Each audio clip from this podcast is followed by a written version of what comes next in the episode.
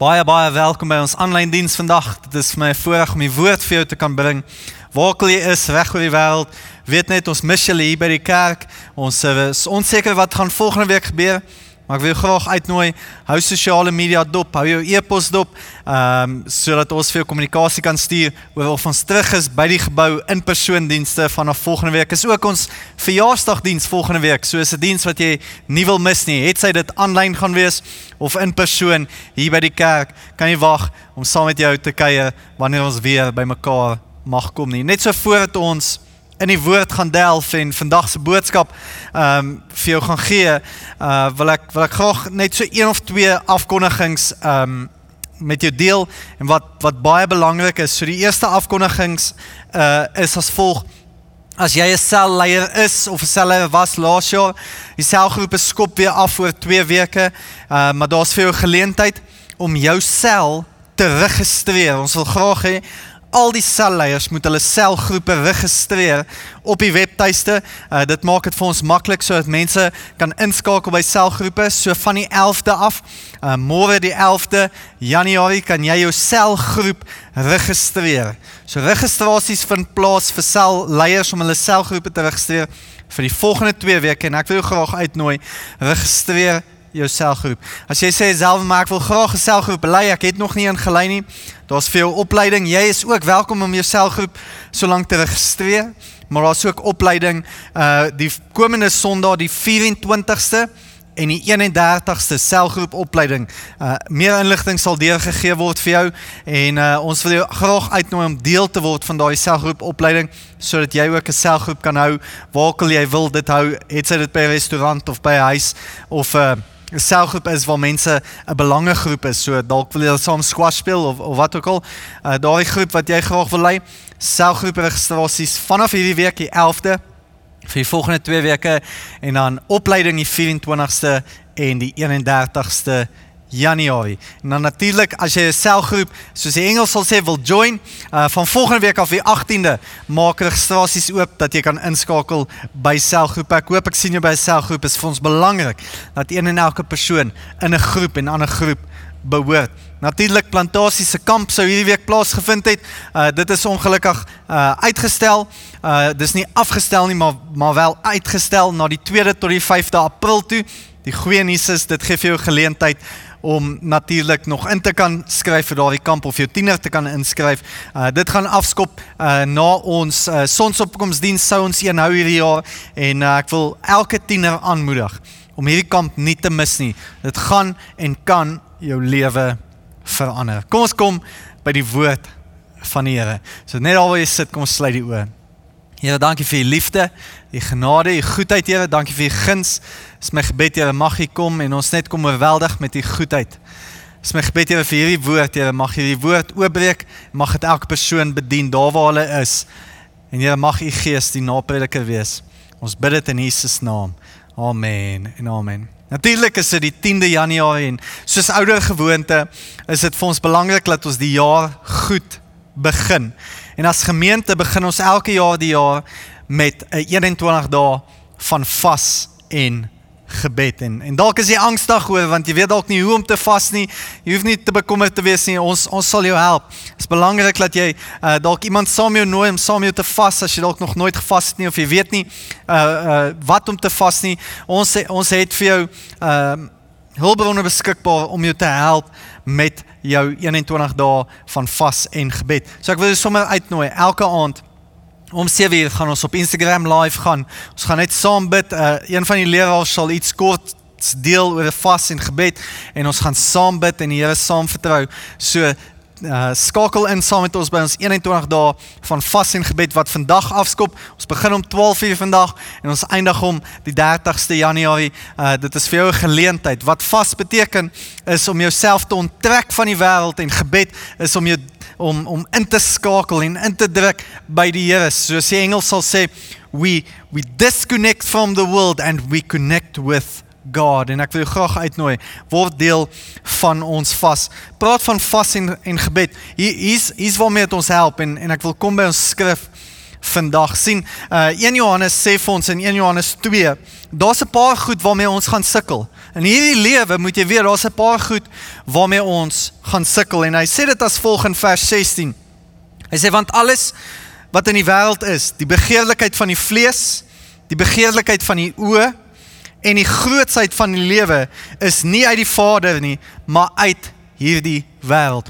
Johannes kom sê vir ons uh dat dat ons met daardie drie goed gaan sukkel, die begeerlikheid van die vlees, die begeerlikheid van die oë en die grootsheid van van die wêreld beteken uh soos die Engels sal sê the pride of life. Die vraag is hoe hoe, hoe hanteer ons dit? Hoe hoe het ons 'n oplossing vir hierdie? En wat is die oplossing vir hierdie begeerlikhede waarmee ons as mens sukkel? En ek glo met my hart, uh, dit is nederigheid, integriteit en vrygewigheid. En en daarom wil ek vandag kyk na na nederigheid. En en ons gaan so 'n bietjie stil staan vandag by by nederigheid. En nou ek dink baie keer verstaan ons die term nederigheid verkeerd. sien om nederig te wees beteken nie dat jy minder van jouself moet dink nie. Dit beteken net dat jy meer aan jou God moet dink. So wanneer ek 'n boodskap dalk lewer en en dalk sê iemand vir my, "Same was 'n goeie boodskap." Ons kan baie heilig wees om te sê, "Ah, dis net die Here, dis net die Here." Nee nee, ek ek het gaan voorberei en ek het my beste gebring. Maar nederigheid gaan verder as as dit dit gaan oor nadat ek vir iemand dankie sê daarvoor vir die vir die kompliment of so is dit dan gaan ek na die Here toe. Sê Here, dankie dat ek hierdie kan doen. Here, dankie dat U my kan vertrou. Here, sonder U sal ek dit nooit kan doen nie. Sien nederigheid is om nie niks van jouself te dink nie of minder van jouself te dink nie. Dit beteken net om meer van die Here te dink en meer aan hom te dink. En ek dink die sleutel tot nederige tot nederigheid is om te vas. Want jy onttrek jouself van die wêreld, van wêreldse goed, aardse goed En en wanneer ons vas en en en dit kombineer met gebed, dis wanneer ons wonderwerke beleef. Dis wanneer ons self inskakel by dit wat die Here vir ons het. So op grond daarvan wil ek graag vir jou lees uit Daniël uit. As ons gaan kyk na vas en en om te vas, wat beteken dit vir ons? Wat doen dit vir ons en wat het dit vir Daniël gedoen? Graag vir jou lees. Hier is ons teks vandag is Daniël 1 vanaf vers 5. Die koning het bepaal dat daar 'n daaglikse porsie van sy kos en wyn moet ontvang en dat hulle 3 jaar lank opgelei moet word. Daarna moet hulle in die diens van die koning tree. Onder hierdie 3, hierdie Judeërs was daar Daniël, Hanania, Misael en Asaria. Maar die hoof paleisbeampte het vir ehm um, hulle ander name gegee. Daniël is Belsasar genoem. Hanania Sadrag Misal, Mesach en Asaria Abednego. Natuurlik is hierdie drie manne waar waarmee ons bekend is saam met Daniël. Sadrag, Mesach en Abednego. Ons vir ons ken hulle van die vier oond storie. Vers 8, belangrik vers 8. Daniël het hom voorgenem om hom nie met die koning se kos en wyn te verontreinig nie. En hy het die hoofpaleisbeampte vergunning gevra om dit nie te gebruik nie. God het die hoofpaleisbeampte gunstig en simpatiek gestem teenoor Daniël. Maar hy het vir Daniël gesê: "Ek is bang vir die koning. Hy het bepaal wat julle moet eet en drink. En as hy sien julle voorkoms is nie so goed soos die van die ander jong manne van julle ouderdom nie, is ek oor julle in die moeilikheid by hom." Vers 11. Toe sê Daniël vir die amptenaar wat deur die hoofpaleisbeampte aangestel is om toesig te hou oor Daniël, Hanania, Misael en Asaria. Maak asseblief 10 dae lank 'n proefneming met ons en laat hulle vir ons net groente gee om te eet en water om te drink. Vergelyk dan ons voorkoms met die van die jong manne wat van die koning se kos eet en handel dan met ons na bevind van sake. Die amptenaar het toe hulle versoek toegestaan en 10 dae lank 'n proefneming met hulle gemaak. Na 10 dae het hulle mooier en gesonder daar uitgesien as die jong manne wat van die koning se kos geëet het. Toe die amptenaar die koning se kos en wyn vergoed van hulle af weghou en vir hulle net groente gegee. God het aan hierdie vier jong manne verstand gegee en insig in alles wat geskryf is en ook wysheid. Daniël kon enige gesig of droom uitlê. Wat 'n interessante teksgedeelte. Sien die vier manne en, en hulle maak hierdie versoek dat hulle nie moet eet of drink van die koning nie. 'n Kernvers wat ek net wil uitlig vandag is vers 8 en en hierdie een gedeelte. Hy sê die volgende vers 8: Daniël het hom voorgenem om nie met die koning se kos en wyn te verontreinig nie. Hy het homself voorgeneem. Baie van ons het nuwejaars voorneme. Dit beteken net ons maak besluite vir ons lewe. En hier's wat ek vir jou wil sê en hier's my titel ook vir vandag. sien bes, besluite bepaal jou lot. Besluite bepaal jou lot. Baie van ons dink uh, ons lot uh, uh, ekskuus tog ons lot word word lankal al bepaal, maar dit is die besluitneming van jou lewe wat jou lot bepaal. En hierso in in Daniël bevind hierdie vier uh Israelitiese seuns hulle self in 'n gevangene, hulle is in Babylon as gevangenes geneem. Hulle is hulle is gekies omdat hulle van die mooistes en die sterkstes was om om om te gaan dien in onder Nebukadneser. Interessant, die die vers wat ons nie gelees het nie, die verse net voor dit sê dat hulle 3 jaar lank in opleiding moes wees en en en nogals interessant oor oor hoe Jesus se storie en die storie van Nebukadneser parallel vergelyk kan word met mekaar. Nebukadneser se disippels uh moes 3 jaar lank uh in opleiding gegaan het. Net so Jesus se disippels 3 jaar lank en is interessant hoe hoe hierdie stories vergelyk. Hier's wat jy moet weet of jy dit wil weet of nie. Jy is 'n disipel. Jy is 'n disipel. Iemand leer jou. Uh iemand leer jou. Het sy dit jou jou basis by die werk of uh wie ook al jy in jou lewe toelaat, jy leer van hulle. Jy is 'n disipel. Die verskil is net jy moet vroegtydig kies by wie gaan jy leer. En en as jy inskakel by hierdie diens, is dit eintlik 'n teken dat jy vanaf vroeg in hierdie jaar by Jesus wil leer dat ons sy maniere moet leer, sy lewenstyl moet aanleer. Elkeen van ons is 'n disipel en jy moet besluit wie gaan jy dien. En in die middel van 'n moeilike seisoen, in die middel van van 'n moeilike lewe, het Daniël besluit om 'n keuse te maak. Hy het voorgenem. Hy het 'n besluit gemaak. Hier's hier's wat jy moet weet. Elkeen van ons het besluite om te maak. En en hier's die voordeel. Die besluite van 'n kind van die Here is kragtiger as enige seisoen waardeur jy gaan. Die besluite van van 'n van 'n kind van die Here is kragtiger as as die vyand. Die besluite van 'n gelowige en en 'n 'n 'n kind van die Here is is kragtiger as enige omstandighede. Die besluit van 'n kind van die Here is kragtiger as as 'n jaar se getal. Is kragtiger as 2020 en is kragtiger as 2021. Die besluite van 'n kind van die Here is kragtiger as die plek van waar af jy vandaan kom of groot geword het. Daniel het homself voorgenem. Hy het homself voorgenem, hy gaan homself nie ontreinig met die koning se kos en wyn nie. Is interessant, kos het 'n vergelykenis en wyn hierso in die konteks. Kos het die vergelykenis of of uh, kan vergelyk word met doktrines en en wyn die gees die gees van daardie mense die letterlik in die engel uh, in die Engels is dit spirits the spirit of those people en en drank noem mens spirits klein klein klein letter s. En Daniel sê ek ek gaan nie betrokke raak in hierdie mense se kos of se wyn nie. Ek gaan nie hulle doktrines inneem nie en ek gaan nie hulle gees aanneem nie Dis nie wie ek is nie. Hy het homself voorgenem. En dis waar die Bybel gaan. Sien die Bybel is 'n boek oor besluite. Dis 'n boek oor besluite en En ek en jy het nodig om besluite te neem want besluite bepaal ons lot. Daniel het hom voorgenem, hy het 'n besluit gemaak. Ek gaan nie dit doen nie. Ek gaan nie dit doen nie.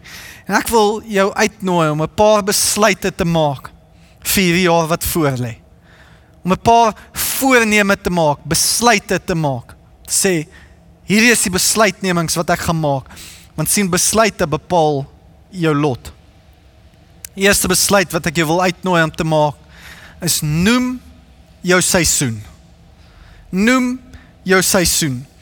Sien die Joodse 'n gemeenskap word gevangenes uh, as gevangenes geneem en en interessant genoeg dat die eerste bevel wat gekom het nadat hulle ingekom het as gevangenes, die eerste bevel wat die wat die amptenaar gegee het is dat hulle hulle name moes verander het.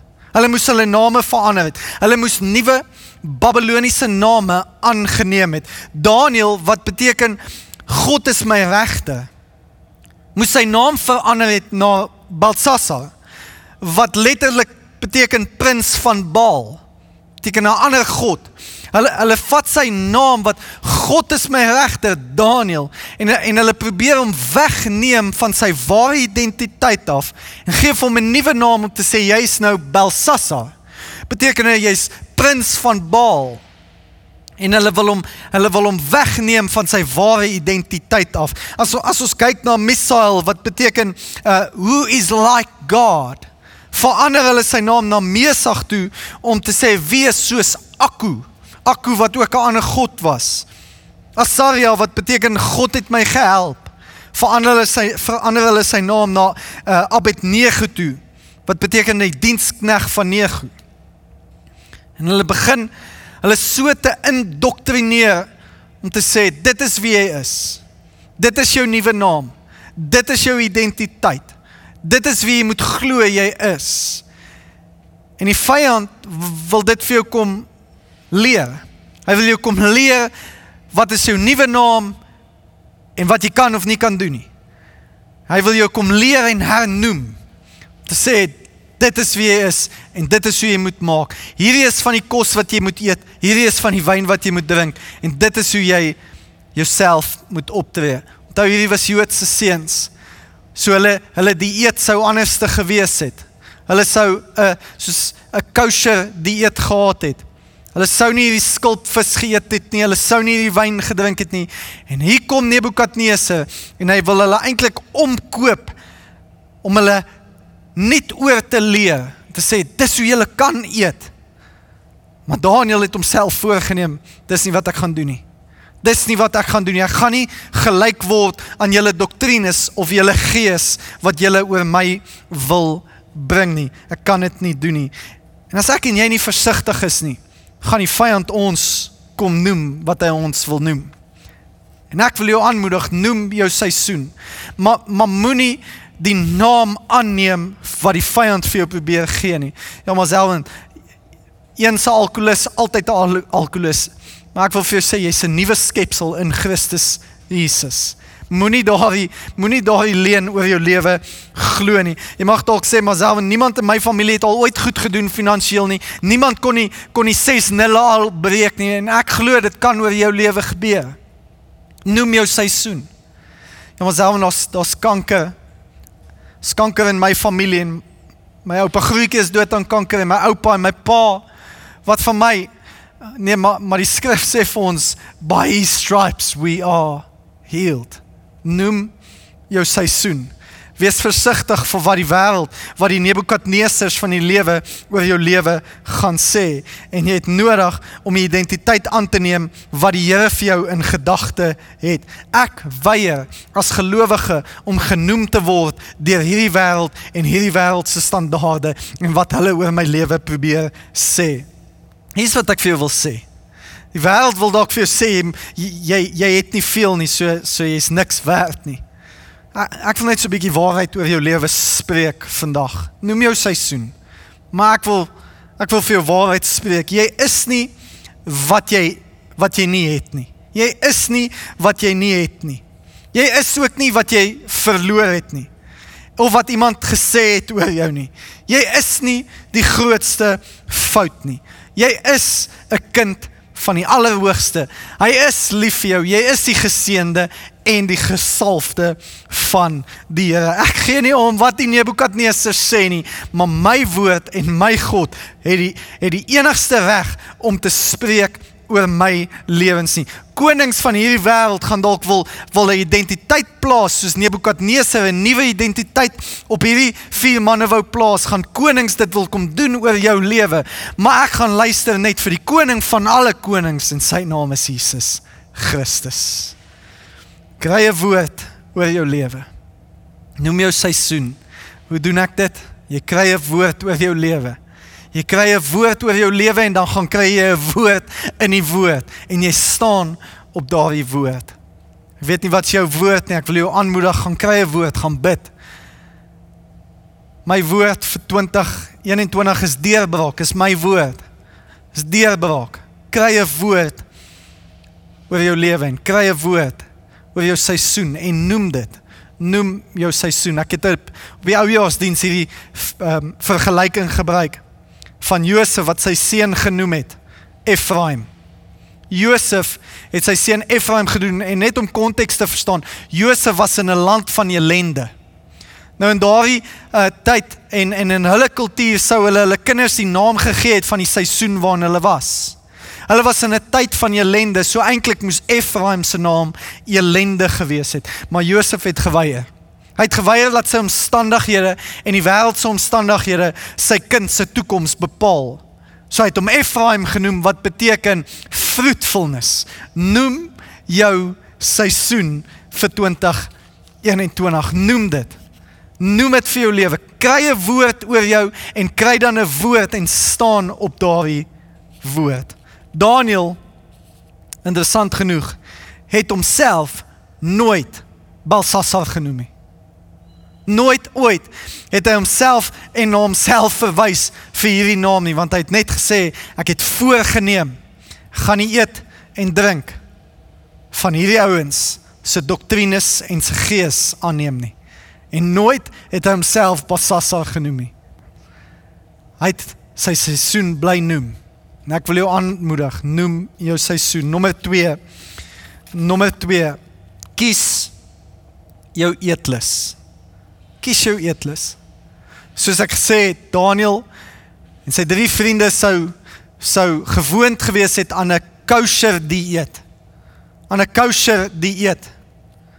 En hulle wou nie te moeilik gewees het nie. Hulle het geweet hulle kan nie eet van die koning se kos nie. Hulle het geweet dit is nie vir hulle nie. En om om dit maklik te maak, Daniel gesê gee ons net groente en water. Groente en water. Dis interessant, hy sê ek toets ons vir 10 dae en kyk of ons nie sterker is as die ander jong manne nie. Nebukadneser wou hom omkoop. Om te sê dis hoe jy kan lewe. Dis wat jy als kan eet, dis wat jy tot jou beskikking het. Maar Daniel het nie ingeneem nie want hy het homself voorgenem. Hy het homself voorgenem en eintlik daar 'n stelling kom maak om te sê ek ek, ek gaan nie julle woord aanvaar nie. Ek gaan nie julle doktrines aanvaar nie en ek gaan nie julle gees en julle kultuur aanvaar oor my lewe nie. En dit is belangrik vir my en jou dat ons nie hierdie wêreld se emosies aanvaar nie. Dat ons nie die kultuur van hierdie wêreld aanvaar nie en dat ons nie die die manier van hierdie wêreld aanvaar nie. Ons het nodig om ons eetlus te kies. Romeine 12 vers 2 sê: "Julle moenie aan hierdie sondige wêreld gelyk word nie, maar laat, maar laat God julle verander deur julle denke te vernuwe dan sal julle ook kan onderskei wat die wil van God is wat vir hom goed en aanneemlik en volmaak is twee woorde wat hier uitstaan is is die woord ehm um, gelyk en vernuwe. Moenie aan die wêreld gelyk word nie en vernuwe jouself. Vernuwe jou denke. Daardie woord gelyk beteken om gevorm te word deur die buitekant. Om gevorm te word beteken ons buitekant, die manier hoe ons lyk, eet en praat en en doen word gevorm. So hy sê moenie laat die wêreld julle vorm nie.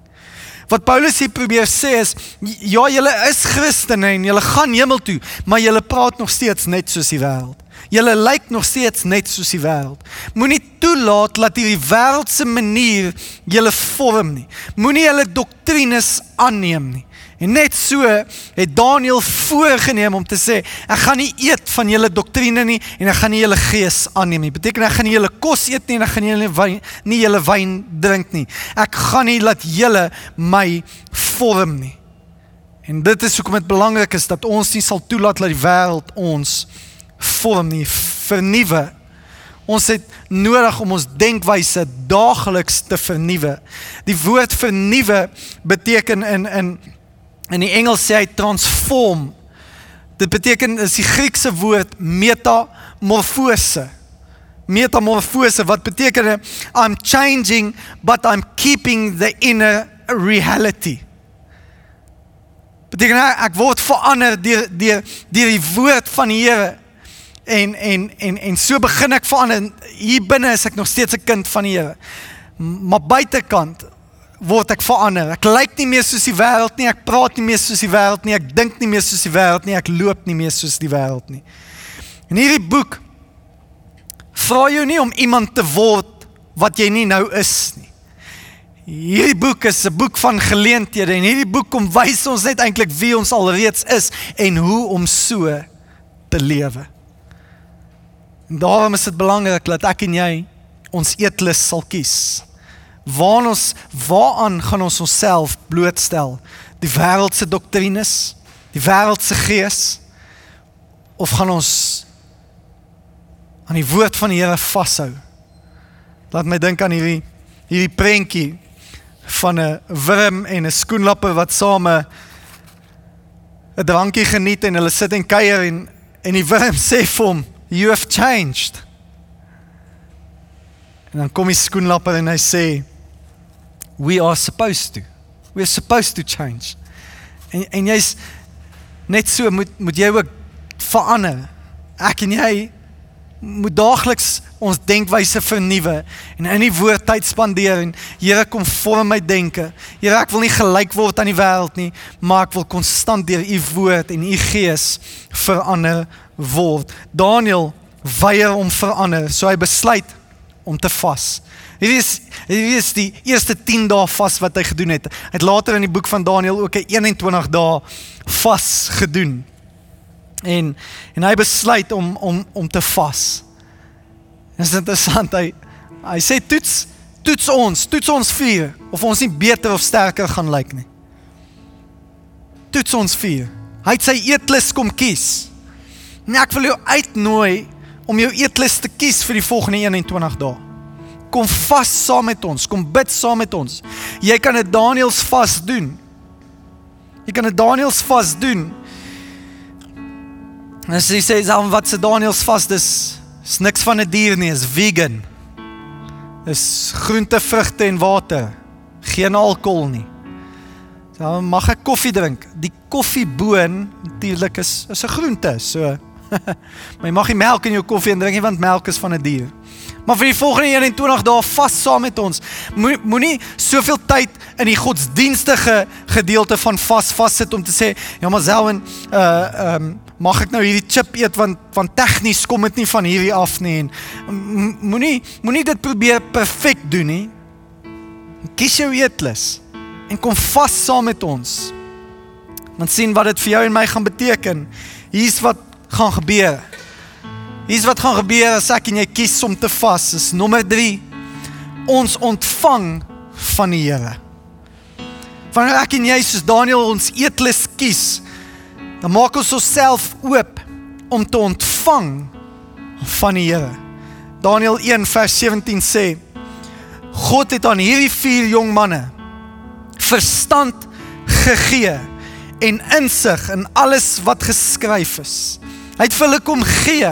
Hulle het kom ontvang. Hy het nie daarvoor betaal nie. They did not earn it, but they did position themselves to receive it. Wanneer ek en jy vas maak ons daai besluit om van die Here te ontvang. Want besluite bepaal ons lot. En ek weet nie van jou nie, maar ek wil van die Here af ontvang. En deur te vas en te bid, verdien jy nie die iets van die Here nie want jy jy kan niks verdien nie. Hy's genadig om dit vir ons te gee. Hy nooi ons in om te sê hier's ek. Wanneer ek en jy vas, het ek en jy die geleentheid om hom in te nooi. Te sê Here, kom in my lewe in. Here, ek weerhou my van aardse goed, van wêreldse goed. Want ek wil meer van U beleef. Ek nooi U in in my hart in. Dis wanneer jy die Here innooi na oop deur toe. Openbaring 3 vers 20 en 21 sê: "Kyk, ek staan by die deur en ek klop." Jesus skryf hier aan die kerk. Hy sê hier aan die kerk. Hy sê: "Kyk, ek staan by die deur en ek klop. As iemand my stem hoor en die deur oopmaak, sal ek by hom ingaan en saam met hom die feesmaal hou en hy saam met my. Vers 21: Elkeen wat die oorwinning behaal, sal ek saam met my op die troon laat sit, net soos ek ook die oorwinning behaal het en saam met my Vader op die troon gaan sit het. sien wanneer ek en jy vas maak ons die deur oop vir die Here om in te kom. En hier's wat ons baie keer verkeerd doen. Dis soos wanneer mense by jou kom kuier baie keer wat ons doen, ons ons maak die sitkamer skoon en ons maak die voorportaal skoon en ons maak die kombuis skoon en die eetkamer.